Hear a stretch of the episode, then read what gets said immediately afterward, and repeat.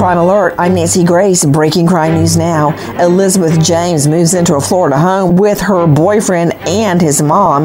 The mother's husky, Maya, starts getting mysterious injuries like skull fractures, a broken jaw. Mom sets up a nanny cam in the home and catches James on video putting the dog on a leash and beating the dog with a rubber mallet. The heartbreaking video shows James pulling the terrified dog towards her with the leash and viciously hitting her with the mallet while the dog cries in pain. James told police that she was disciplining Maya for growling at her, and authorities now believe the abuse began in October of last year. All local shelters have also been informed of James' abuse to prevent the woman from ever adopting or living with an adopted animal. James, 24, facing felony charges of aggravated cruelty to animals with a weapon. South Dakota reporter Austin Goss uses prank call software to make calls to former GOP chairman Dan Lederman.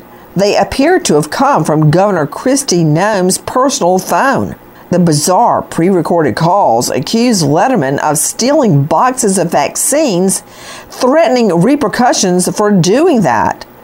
Investigators discover who's behind the calls and Goss charged with threatening contacts. More crime and justice news after this.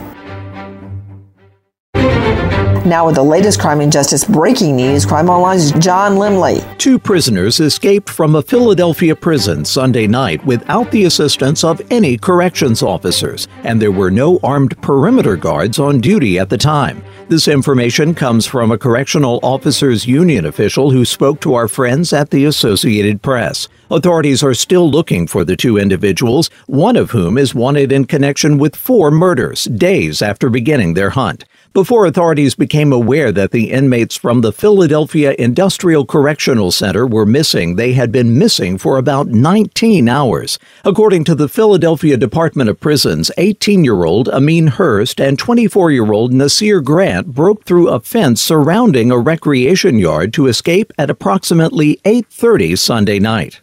According to investigators, the neo Nazi shooter who killed eight people at a suburban Dallas shopping mall brought eight legally acquired guns to the site, appeared to have picked his victims at random, and was shot dead by police in less than four minutes. With the latest on the investigation, here's Sydney Sumner with Crime Online. Hank Sibley, regional director of the Texas Department of Public Safety, stated at a news conference that the Allen police officer who shot and killed 33 year old Mauricio Garcia to end the attack on Saturday did a hero's work and saved countless lives with his prompt action.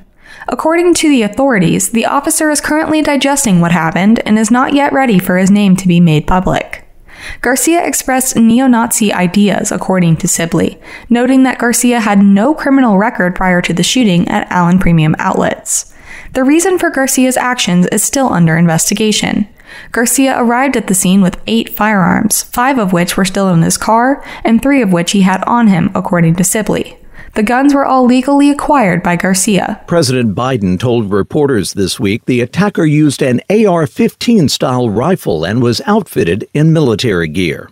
George Santos, a U.S. representative from New York, infamous for faking significant portions of his life story, was detained on federal criminal charges Wednesday before an anticipated court appearance. With more, here's Crime Online's Sydney Sumner. According to the indictment, Santos deceived supporters into giving to a business under the idea that the funds would be utilized to further his campaign. It claims that instead, he utilized the money for personal needs like buying expensive designer clothing and paying off his credit cards. Santos is additionally charged with falsifying information regarding his financial situation on congressional disclosure forms, seeking for and receiving unemployment benefits while working as a regional director of an investment firm and campaigning for office. Santos surrendered Wednesday and was expected to make an initial court appearance later in the day at a federal courthouse on Long Island. James Montoya's girlfriend drops him at a Colorado bar to play pool. Montoya is seen on security video leaving the bar with a man that Montoya's family does not recognize. After leaving the bar, Montoya sends one last Snapchat before his phone goes dark. Montoya has not returned home. There's no activity on his credit cards. The 26 year old was set to start Marine basic training this month. If you have information on James Montoya, please call Denver PD 720 913 2000. For the latest crime and justice news, go to crimeonline.com. With this crime alert, I'm Nancy Grace.